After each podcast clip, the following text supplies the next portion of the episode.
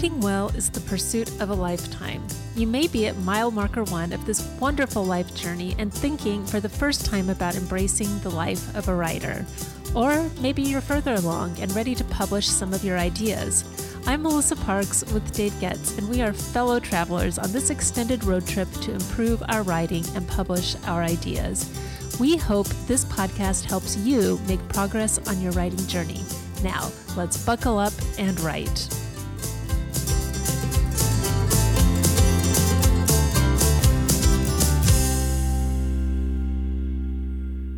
Have you ever wondered about the intersection of fiction and nonfiction? You'll want to stay tuned to our interview today with Stacy Ennis. Stacy is a best-selling author of the book Growing Influence, a leadership fable that offers readers practical advice on how to develop leadership skills through the growth of her main character.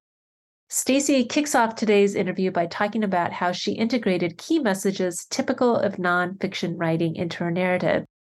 But that's not all. Stacy is also a ghostwriter and she draws on that experience to share her hard-earned advice on the craft of storytelling and the challenges of developing your unique voice. She uncovers the power of a great hook, explains the importance of a through line in both fiction and nonfiction, and offers practical tips on how to pinpoint your book's thesis. And for aspiring speakers, and if you're writing a book, there's likely going to be some speaking in your future. Be sure to stay to the end of the episode. Stacy offers a recommended formula for giving an unforgettable talk that will leave your audience inspired. Take it from her. She spoke on the TEDx stage, which is so impressive. We are so excited to have Stacy here with us. We hope you enjoy the interview as much as we did. Welcome, Stacy, to the Writing Podcast. We're so happy to have you here today and learn more about who you are, learn about the book that you've written, and also just your area of expertise. So thank you for being here. Thank you so much for having me. I'm really excited about this conversation. You're a best-selling author and a book coach for thought leaders. Can you tell us a little bit about your book, Growing Influence? Where did the idea come from? So I wrote Growing Influence with my co author, Ron Price. And originally, he had brought me in as a writing partner on a different book. So he was working on a book about the three dimensions of leadership. And through working on this book, he came to me with an idea to actually co author the book together, to really own it together and to create it as a fable. So, Growing Influence is a leadership fable. It's about an older retired CEO and a, a younger woman in technology who's having a hard time really reaching where she wants to go in her career because of gender bias. And so, through their relationship and through her really going inward and focusing on self leadership, she's able to to make some changes that ultimately get her where she needs to be. And I think for both of us, I, I would imagine Ron would give a similar answer that what I think is really special about the approach of this book is that it is really focused on self leadership. And we have a lot of things out in the world that talk about techniques and things that you can do as a leader, but we don't, I think, enough focus on who we are on the inside, what our values are, how we're showing up in alignment with our values, how our character, like what is our character as a person? And how is that showing up in how we communicate with everyone around us whether it's the workplace or our family i think for for me that is what's really when i reflect on that book and how meaningful that project was to to me that book what that book is to me that is what really resonates still so tell me about the process of writing a fable. As I mentioned before we actually started recording, we're working with a gentleman who is working on a fable to illustrate a leadership principle. And I would imagine, like the author we're working with is doing, you had to draw on strategies of fiction writing. And can you tell us about the process that you used to develop the structure and narrative arc of your fable? It was so fun. Let me just say that first of all, because before working on that book, I had only done really nonfiction. I did study memoir in my graduate program, and of course, had done lots of short stories and personal essays and things like that. But one thing that was really cool about it that I wasn't expecting is that I'm also a, a trained artist. So I studied visual art in my undergrad along with writing. And something I've always craved in writing is that like physicality of the work. And one thing that I loved about working in this space is that I got to create like worlds in my head.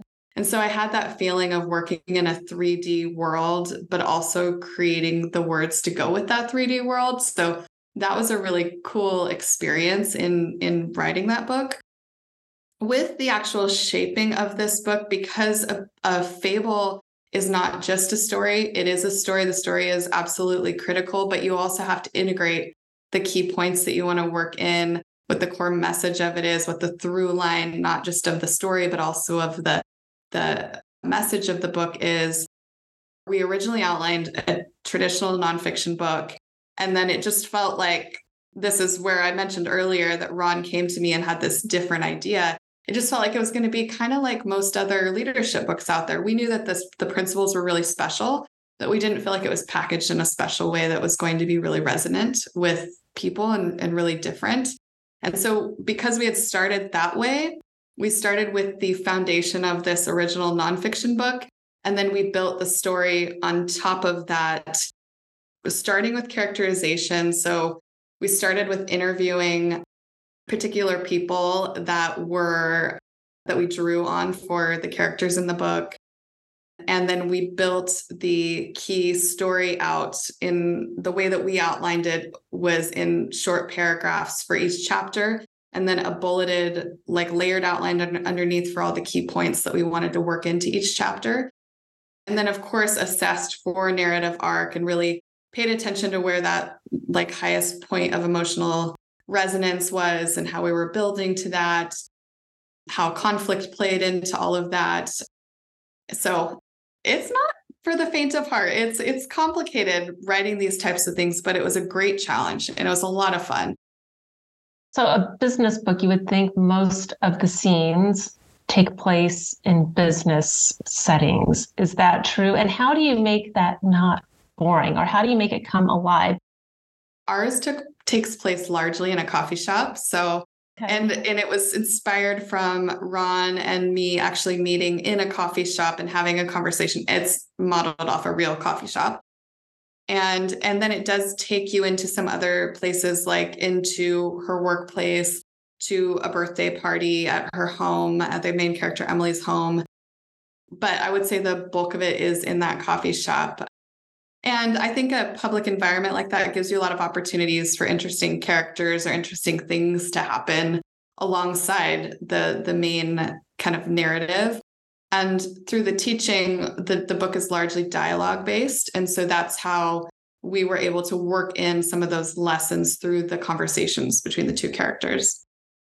When you made that decision to move from nonfiction to a fable with the foundation of the nonfiction, did you find that the fable ended up being a shorter book, a little bit tighter, smaller book? Two questions. What were some of your models for fables? Well, the to answer your first question, yes, it was shorter. It did end up being tighter. And I think part of that is you're not integrating all of the research and case studies and extra stories. You really have this key anchor for the book. And to be honest, I actually didn't use any existing fables as a model. I used fiction as a model and I drew off of I mean, I actually wouldn't even be able to point to a particular book. I'm just a an avid reader of novels and studied this also in my in my programs and so really what i was leaning on was my study of of novels not my study of fables and so in that way what we really focused on was good characterization good storytelling. We didn't want it to be dense literary storytelling. We wanted it to be something that somebody on a 4 hour flight could start reading and finish reading by the end of the flight. And they would be entertained and moved and hopefully transformed by the end of it. So we really leaned on like simple, clean, engaging, and, and connected storytelling. That was really important to us when we were crafting the book. So you did do professional writing. I did read that for a portion of your career. So can you tell us a little bit about how your professional writing informed your book writing as you developed as a thinker and writer? So I will I have to say first that I actually started as a high school language arts teacher. So that was the first thing that I did. And I found that teaching was very rewarding personally, but I had a hard time with the amount of effort that I put in compared to the financial reward on the other side of it. And so that was that was challenging for me to put all of myself into this thing and to not get to see like the needle moving in a way that a business can do that. And I, I love business for that reason. When I came out of teaching, I went pretty quickly into the world of magazines. So, and there's a whole lot of things that I could tell you just for the time of people listening to this discussion. I'll, I'll skip a lot of it. But eventually, I ended up helping found a regional magazine and as a managing editor. And then I eventually joined Sam's Club, had a healthy living magazine at this time. And I joined as a proofreader and eventually worked my way up to executive editor of that publication. And we had a readership of about 11 million readers at the time. And we covered tons of celebrities, but also pharmacists at different locations of Sam's Club. And, you know, we had a really kind of wide range of pieces for that. When I first joined this world of magazine writing, it was very stressful because I had come from in the past, it would take me like two weeks to write a first draft of a basic article. And I would hem and haw over it, and I would not be happy with it at the end. And then when you get into the world of magazines, they're like, I needed that two hours ago. Like, where is this article I just told you about? So I had to learn how to really produce quickly. And I realized that the only way I was going to be able to do that was by learning a formula for writing a good article quickly. So, what I did is I pulled a bunch of pieces that I looked to as good articles. I thought they were well structured, good storytelling, clear. And I studied them and I made a diagram of like like a visual diagram of what a good article is. I use that to write articles to be able to write them in a couple of hours instead of a couple of weeks. And what was interesting from that is that I've found that that has been a foundation for most pieces of writing. And the the core of it is that when you start a work, when you open that work and you give it some kind of idea for the piece, that there needs to be a through line that carries through all pieces of that work. So in an article, that's paragraphs, in a book, that's chapters. And then there is at the end of that work, there needs to be a connection point back to the beginning. So there's like this kind of loop feeling that happens for the book as a whole. It also happens within chapters and it also happens within sections. And so basically, this kind of formula that I learned to help myself be able to produce work quicker, I've been able to apply to other work to help understand it in just a little bit more of a structured way.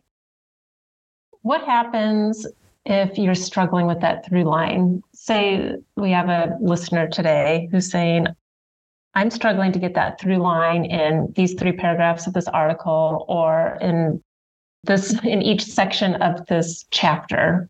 What would your advice be to that person? Well, let me first say your editor is your best friend. So if you're really struggling working with a developmental editor or somebody who can come in and give and like help you see what you're not seeing can be absolute gold. So certainly in a short form piece that can be especially helpful, but definitely in a long form piece like a book as well. In the book world, what I find a lot of times when people are working on nonfiction books and they're struggling with the core message of the book, which then becomes that through line that carries through the entire work, is that they're missing the clarity of the bigger purpose behind the work. So when I'm working with people, we always start with vision first. We talk about like, what is like, where does this book fit? If you were to draw a line from here, point A to there, point B, which is your bigger vision of impact, where does this book fit along that trajectory? Like how what's the job of this book? What is the right book for right now to help you get from here to there? And a lot of times by answering that question, they're able to tease and pull out like what that actual core message of the book is. And once they get the clarity of that big picture core message, then they're able to pull that through and then they're always also able to ask that question like, how does this connect to my core message? And that helps them kind of build that flow, that that hard to de- hard to define flow, but you feel it when you read a work. That's the foundation of it. I would imagine when you were doing these articles, especially that you learned the value of a provocative or gripping hook and mm-hmm. the same is true for chapters in books, books in general. You want that opening sentence to be a great hook. Can you help our audience understand what a great hook is through all of your years of experience across the different types of writing? I mean, we have such a short time to capture people's attention, to get them interested and make them want to keep reading our work, whether it's to your point, an article or it's a book or a reel on Instagram, whatever it is that you're creating that you want to get people engaged in and, and keep them following along. So, in writing, a lot of times we're using techniques like starting in the middle of action in a story, like really bringing somebody into a moment so that they are not confused. This is where I find that people lose this a little bit. We're not trying to confuse them, we're trying to get them curious. So we bring them, when we say in the middle of action, that means that rather than, you know, one day I was riding my bike in the park when a dog jumped out and tried to bite my leg. Rather than starting it like that, you would start it something like I looked in the distance and a German shepherd was racing across to toward me. You could do something like that where you're like in the middle of the moment, in the middle of action. So that's one way. Another way to start out a chapter or a book in engaging way is to give a thought provoking fact or data point. So give something that's immediately intriguing, immediately interesting to your reader so that they're curious. That's the key point. They're curious to learn more and to continue reading on. But the other thing you also have to think about, especially if you're writing a short form piece or you're creating a short form piece, is that you then have to really quickly give them the point of the piece that you're that you're going to that they're going to read because they have to answer that question like why would i want to keep reading this? Like what's in it for me? Am i going to be entertained? Am i going to be inspired? Am i going to learn something? And so getting them quickly from that like hook in the interesting thing to the buy-in of reading the rest of it engaging with the rest of it it's it all has to happen in a very short dance to keep them reading and keep them engaged. So I would imagine that you have a well-developed voice because you've been writing for so long, and in, and I would imagine when you were writing more commercially for Sam's Club, your voice probably sounded a little bit more generic. But if you were to give advice to people about developing their voice, what would that be? And how actually do you define voice? It's such a kind of an I don't know, an abstract term that people struggle to understand. I feel like this is a central struggle for all writers. It certainly was for me, you know, still is. Like we're always evolving with our voice. I like to think about voice as you amplified. It's like you with the volume turned up a little bit, maybe a little bit more articulate. Some of us, I mean, we want to show up on the page and and feel like we're we're showing up as ourselves, but like the best version of ourselves, right? Like, but authentically ourselves. And so when I'm coaching people through developing their voice as a writer, what I really encourage them to do is to just like go wild on the page. Like, don't listen to that inner critic that's telling you that that joke's not funny or you sound ridiculous or whatever. Just like let it let it go on the page like really lean in because you can always edit that back later but typically, especially when you're writing a book, it takes until you're, I find it's like chapter three before you even hit your stride and start to have a sense of how you want to show up in this book.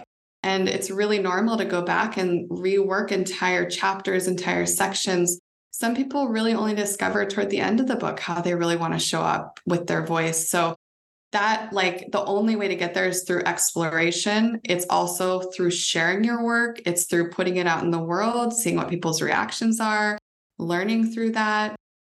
And then uh, the other thing that I would say is I, I really struggled in the beginning. To your point, Melissa, I was a ghostwriter for so many years. So my job was to have other people's voices. Right. When I ran Sam's Club, I wrote 50% of that content and it was for different people for every piece. So I had to be like a chameleon. I wasn't Stacy, I was Bob or Cheryl. And it was really truly hard for me to then try to shift and have my own voice. But one of the things that I have found and I've been learning and journeying through, just like in a speaking environment, just like in our conversation now, is like have a darn opinion. Like it's okay to have an opinion. It's okay to be funny. It's okay to show up fully and to take up space, your personality to take up space in your writing. Here's a question Where does good writing and voice, where do those two intersect? Because I think you can have a strong voice and not be a great writer. And you not, not really know like how to manipulate sentences in a certain way to have the most effect or how to even place sentences in a certain order to have the most effect. So where do those two intersect? And do people need to master voice first or good writing or in tandem? Can you talk to that point?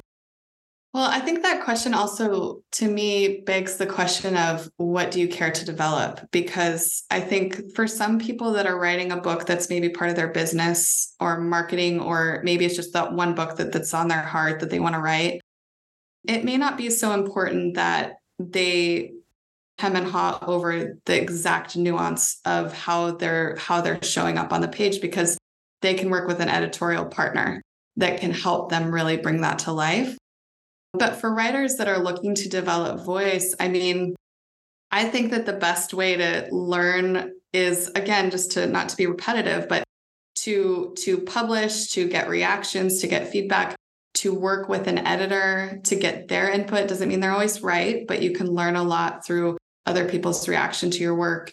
Am I coming across the way I think I'm coming across on the page? Is that resonating? Is does this way that I I thought this was a funny sentence, but my editor said it sounds awkward. So they clearly missed the joke here. Why? Is it my period here? Is it the way this is structured?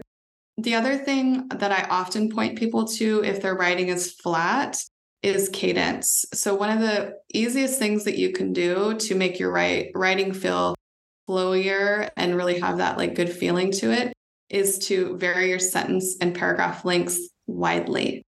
And I find a lot of times when writing is falling flat, that's where it's it's missing. Sentences are mostly the same length, paragraphs are mostly the same length.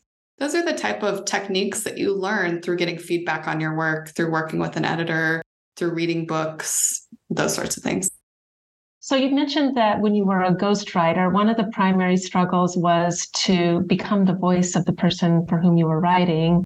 What other struggles did you have with ghostwriting? And also, what were some of the principles that you took away from ghostwriting that you applied to your your own writing? Did it have to do with research, being doing really great interviews? I'm curious what you could apply.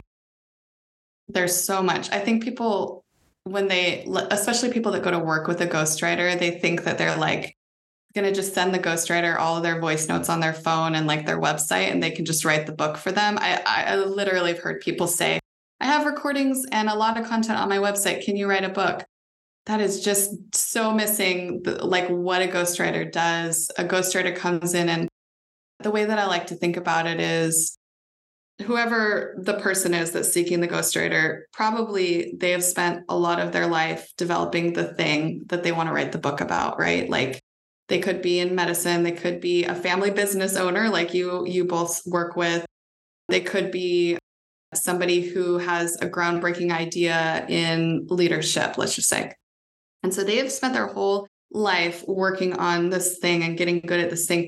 That's what the writer has done. The writer has spent their whole life, generally, or a lot of their adulthood, developing this skill. And so they're coming together and they're marrying their skills together to create something that's greater than either of them could have created on their own. when I was a young ghostwriter, you know, like in the first few books, I've I've now authored or co-authored 17 books. So I'm working on number 18 right now. In the first books that I wrote, I had to really learn how to draw out of people the things that they weren't telling me. And I had to learn how to make people comfortable really quickly with me to help them trust me because I am trustworthy, but they don't know that in the beginning. I had to learn how to keep my energy and attention focused because sometimes when oh, no, not not sometimes when you're interviewing for a ghostwriting project, we would often be a full week of interviews from morning until afternoon with like a small lunch break. And I'm just like asking questions and listening the whole time. It's extremely exhausting. I mean, not in a bad way. It's just your brain is like wanting to go to sleep at the end of it. It's very tiring. And then I had to develop systems. You might get a theme here. I'm very systems driven. So I learned really quickly with the first book that, wow, there's like three or 400 pages of transcripts, and I have to put this into a book now. I need a system for this. So I have all kinds of systems now. And that's what I use in when I help people write their books to have give some system to the it's not about putting in all types of ideas and out comes the same type of book. It's really about organizing ideas and organizing the project. I'm big on project management. So those were all the things that for me initially when I got in, I was like, oh my gosh, I have to write a book now. And this is just transcripts. Okay, what am I going to do here? Let's make a system out of this. So, what did that system look like? Can you tell us a little bit? From a system standpoint, I think this will be very helpful for anybody that's working on a book whether it's ghostwriting or a regular personal book. I, I, really started organizing. I came up with what I call the um, creation and production framework. I work within the creation portion of this. So it's simple. It's you're going from ideation to outlining to writing to editing, knowing that it would be really nice if it was that smooth. It's always, there's all these lines going everywhere. It's always a little more jumbled than it sounds. But I also built in that vision piece onto the ideation. So the way that I work through books now is I start with the vision. I have actually visioning activity. I have a visioning guide on my website, stacyennis.com slash resources. I have a bunch of free guides and there's a visioning guide on there. So we work through that. And really, it's about building the book in from really high to getting a lot of like clarity and structure around it. So I work through a sticky note process that is like a little crazy and wild in the beginning, but slowly takes shape. We start building little buckets, and those buckets end up growing. Like we end up with like maybe one big bucket that feels like the book, and then we start to give shape to this group of sticky notes that then feeds into, and I'm talking over a lot of things, but hopefully this is making sense into. I have a template for a book outline. So we use that template to build out the book concept. Then from there, we work on a reader persona. So we get really crystal clear on the one reader for the book. From there, we build out chapter descriptions based on, I have some education that I created around book structure. So what kind of what kind of structure does this book need to achieve the purpose of this book? And then build out the chapter descriptions and then we build down from there to the more detailed plan. And so it's very like step by step in how it's built but it starts really big and it gets very specific for the ghostwriting piece i also have a whole like lettering and numbering system with folders that we use within the team that just helps us we put within the actual outline transcript labels like a letter and a page number so that we can quickly find what we need to find. So we do a transcript review and then piece and piece that all in there. Because otherwise it's just a big blob of words without any without any system behind it. Where do most writers authors that are writing their own book not ghostwriting where did they get it wrong in the system? If they don't have a system, is it they? I, mean, I know from our experience where they get it wrong, but I'm curious from your perspective, where did they get it wrong? Well, there's two pieces. Number one is they do not spend enough time on the idea and the outline. They there's I think we've romanticized the idea of book writing that you can just like sit down and the book will come out. And then people feel like a failure when that doesn't work that way. But the fact is that well developed outline allows you to be creative. It's it's counterintuitive, but a lot of planning and structure and organization actually lets you be way more creative. And the other piece is that people think that they need talent and skill when really they need consistency and discipline. Yeah, you need the skill. That's important.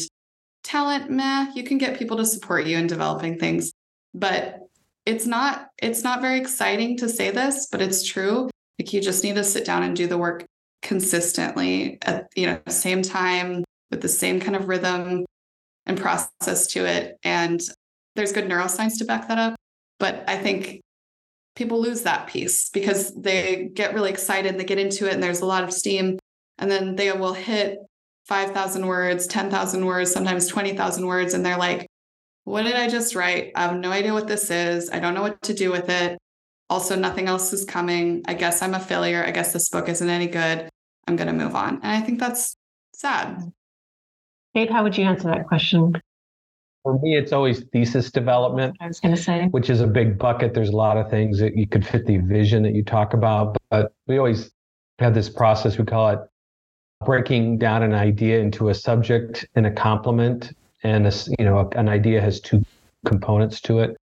And it's because people are focused on the subject and not the complement. So you know, I might be writing a book on, I'm going to write a book on fly fishing in Montana in the fall. And so they get lost in that and they, because they really not answered the question. So the, the, the subject is, what am I writing about? And then course the complement is, what am I saying about what I'm writing about? And that second question, what I'm saying about what I'm writing about, my opinion is if you don't focus on that thesis development, really working through, which it does morph over time, your idea does change. Sometimes it'll change as you write, which is okay. But if you're not clear on that up front, it's it, gosh, it's so hard to write a compelling book because it ends up being general. And I think I think we're all worried as writers that our article our, our ideas are too specific and we want to make sure it reaches the entire mass, you know, the entire universe. And mm-hmm. as you know, that which is most specific is most universal. So I would probably say thesis. What about you? That's what I was going to say. So, yeah. which goes back to the idea, the big idea, which is what you were talking about. Yeah. So, so tell us a little bit about you were on the TEDx stage. How did that happen, and how hard is it to get there? I'm sure we have so many people who that's a dream, but they have no idea how to get there, and it seems elusive. I have some old posts that I I will send to you if you want to include them in the show notes. I, I think one of them is called How Not to Get Selected for TEDx. And then I have a series on like how to get selected for TEDx. The first, I actually applied twice. So you have to apply to be on TEDx on the TEDx stage. And it's there's like a whole round, there's multiple rounds to being selected. And one of the rounds involves a well, at least for me, it was like this big long boardroom table with the whole board on one side and you sitting on the other side, just like trying to not, you know, be nervous while everybody evaluates whether they're going to choose you. The first time I applied, I I was not thinking about the the people that I wanted to impact with them. I wasn't thinking about the message. TED is an idea worth spreading. It has to be something that other people care about. My first pitch was self serving. I don't even remember what it was, but I remember when I got selected the next go around when I applied, I looked back on my pitch and I remember thinking, like, well, no wonder they didn't pick me. Like, I this was not about them, it was about myself, which I'm not a egotistical person, but I just didn't understand. It was about my own content, my own, you know, it wasn't something that was resonant with other people. The next time I applied, I really focused on what is an idea that I feel really passionate about, that I have research I can back up, and that I think could actually impact other people.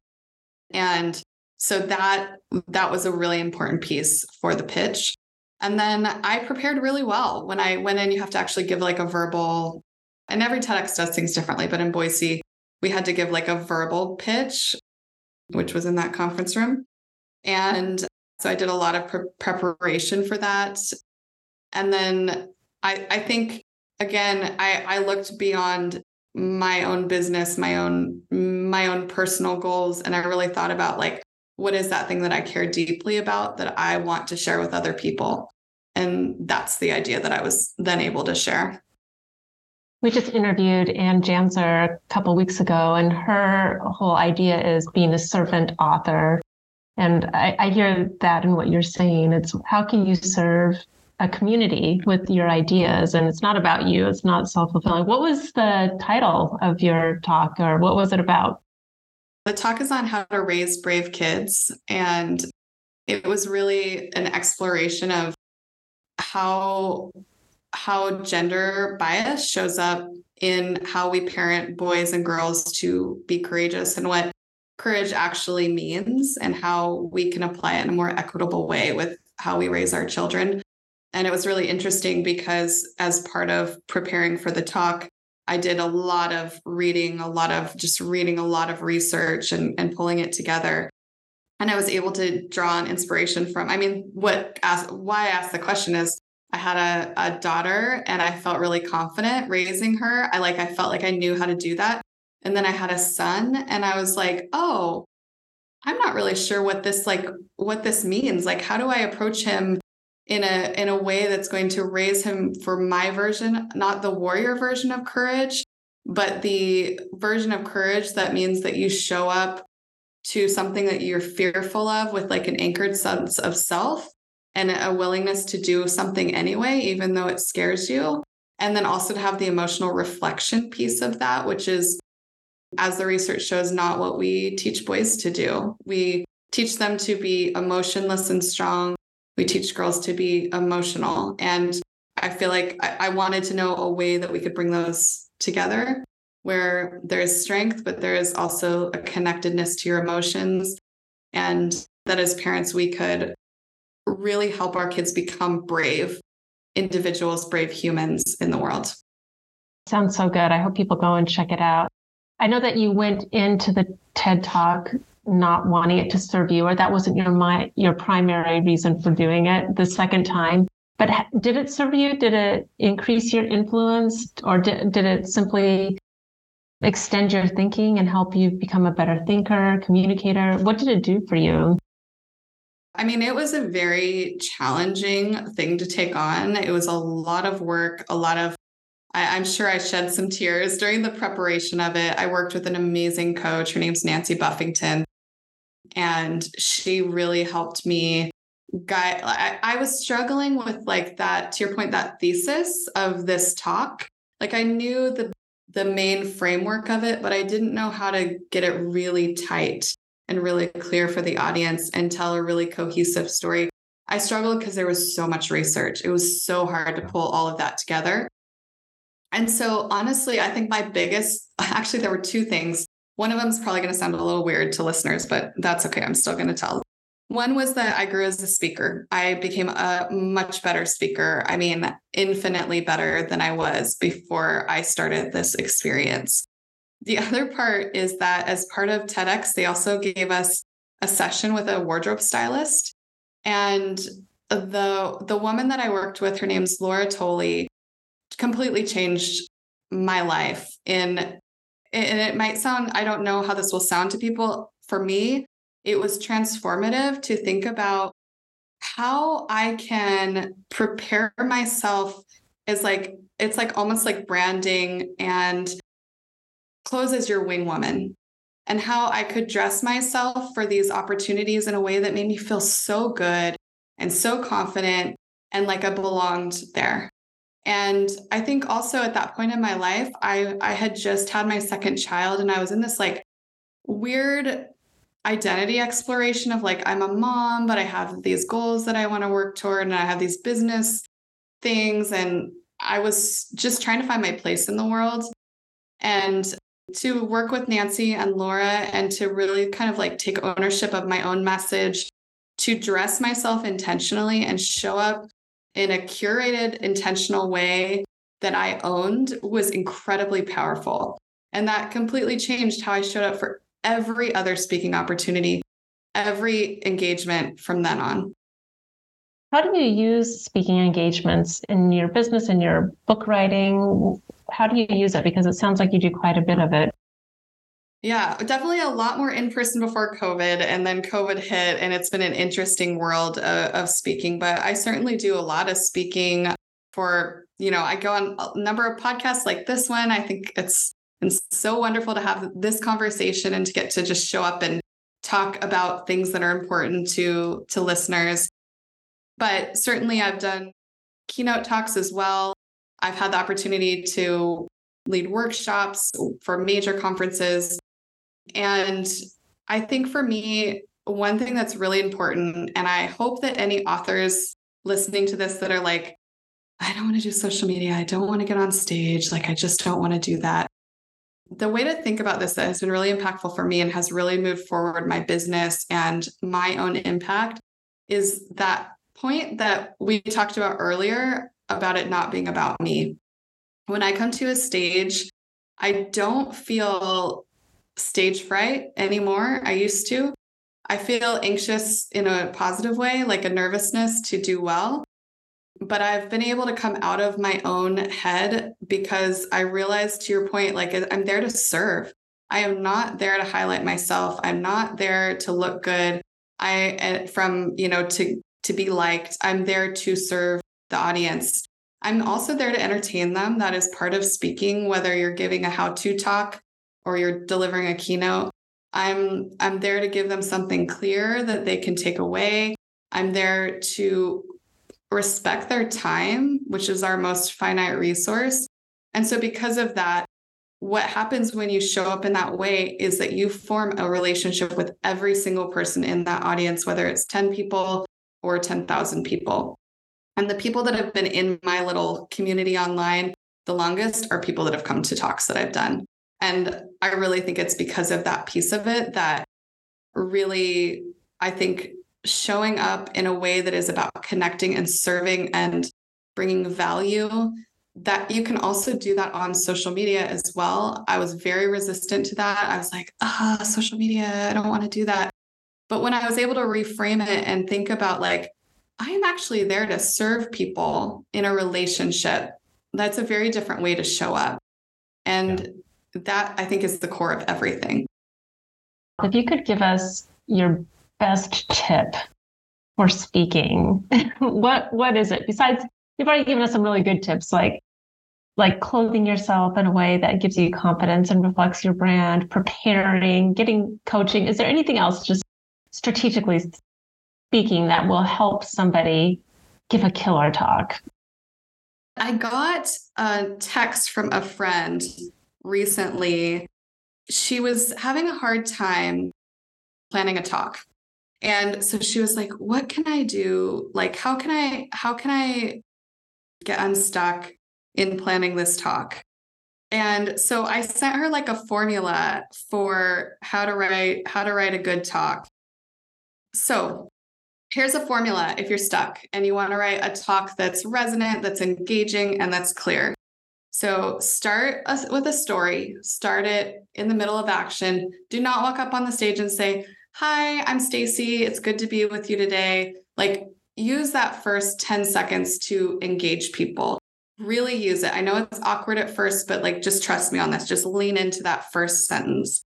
So start with a story in the middle of action, or start with a data point, or start with something that's like an engaging hook. Then give your audience your big idea, whatever the thing is that you're there to talk to them about. Then tell the audience what they're going to learn. So you give them like the breadcrumbs of what they're about to learn in three points. Generally, three is about the, the rule that I use. Then you talk them through those three points. And as you're talking them through, you also need to remind them what they've learned along the way and connect the dots for them. And then when you get to the end of that talk, loop back to that beginning story and finish it or add an insight and connect back to that big idea. And there's like a powerful talk broken down in a simple structure. I love that. That's so great. All right, final question. We have lots of new writers, aspiring writers, people who have this deep desire to write a book, but are just paralyzed by fear, or maybe they're in that middle phase where they're stuck. They've written 40,000 words, but they feel like they're just wandering in the desert. What advice would you give them to just push past their feelings of being stuck or fear of starting the journey? What what's your best advice? I actually brought a quote that I know everybody has heard and I really love this quote because there, there's a reason all of us have heard this quote that I'm about to read a portion of because what most what gets in most of our way is ourselves. It's our own self-talk. It's not other people judging us. It's not anything actually external. It's usually within. And so this quote that you two have probably heard from marianne williamson it says our deepest fear is not that we are inadequate. Our deepest fear is that we are powerful beyond measure. It is our light not our darkness that most frightens us we ask ourselves, who am I to be brilliant, gorgeous, talented, fabulous? Actually, who are you not to be? And I get I get chills when I read that quote because I think that we have to have a deep belief in ourselves, not in a in not in actually not in a selfish way at all, in our service, in this work that we're creating, whether it is to entertain, to educate, to inspire, to transform, whatever this thing is, whatever the job of this book is in the world, that a book is actually not ego related because it's terrifying and our ego is what keeps us from creating it. It is a service to our reader. And I think to this through line that we've had today of really showing up and serving if we can take it out of a spotlight out of ourselves and our own inadequacies or successes and really turn it around to the person that we are there to serve.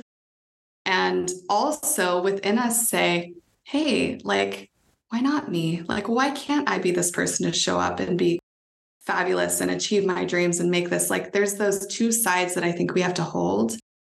I just think that that's such a beautiful reframing when we get stuck on projects like this. And probably the best way to end this podcast episode. Thank you so much, Stacy, for being with us. I've loved every second of it. There's so many valuable insights for our listeners to take away. No, it's been so fun. Thank you both for having me. All right, Dave, let's turn to our words of the episode. I started last time, so I want you to start this time and give us your word of the episode. So I have a really plain word. And the reason I I chose this word is that earlier in the day we had a, a call with a consulting firm and we had some conversation about the word align. And I made the point that it heated seemed, discussions. It was a little bit of heated discussion about this. And I just said, you know, that's that's kind of a cliche. It's an abstract word that kind of means nothing. And it'd be great if you could replace the word align with a series of other more concrete phrases that's neither here nor there. But I thought, you know what? I should go look up what the word align means. And so that's what I did.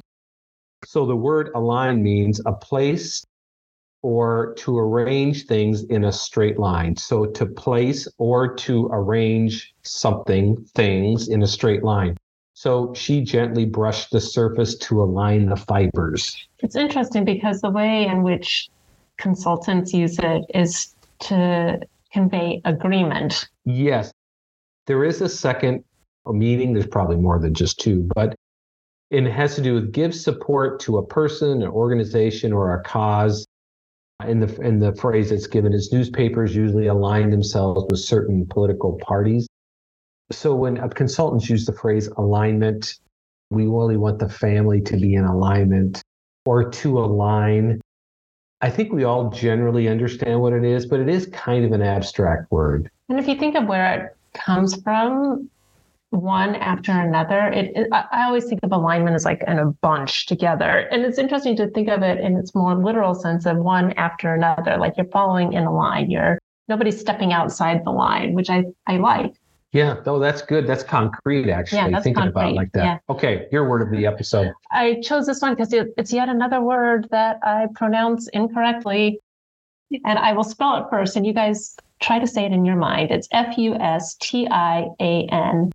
I always said fustian, and it's actually fustian. Fustian. Fustian. Fustian. And I don't know why I always said it incorrectly. It's probably because I've never heard anybody actually use it right, or maybe when I heard somebody say it. I spelt it differently in my mind, but this is why it's so good to learn these words of the episode because now I will say it correctly and I know exactly what it means. And that is pompous or pretentious speech or writing. So John's constant reference to his athletic son on the varsity football team was fustian. Oh, uh, that would that would be descriptive of me and my whole. That's right. My kids, I was fustian about my kids who were high school wrestlers and football players and lacrosse players. I'm going to call you fustian Dave. Pompous or prestent or pretentious speech or writing. It's a great word. Would you say that bombastic is a synonym of that? It is. It is. If you look it up on the huh. in the dictionary, it is a it's a it's a synonym. All right, Dave, that's another episode. And what a terrific episode. I loved having Stacy with oh, us. I terrific. hope we have her back again. All right, as we like to end it, always, I'm Melissa Parks. And I'm Dave Getz. Now buckle up and write.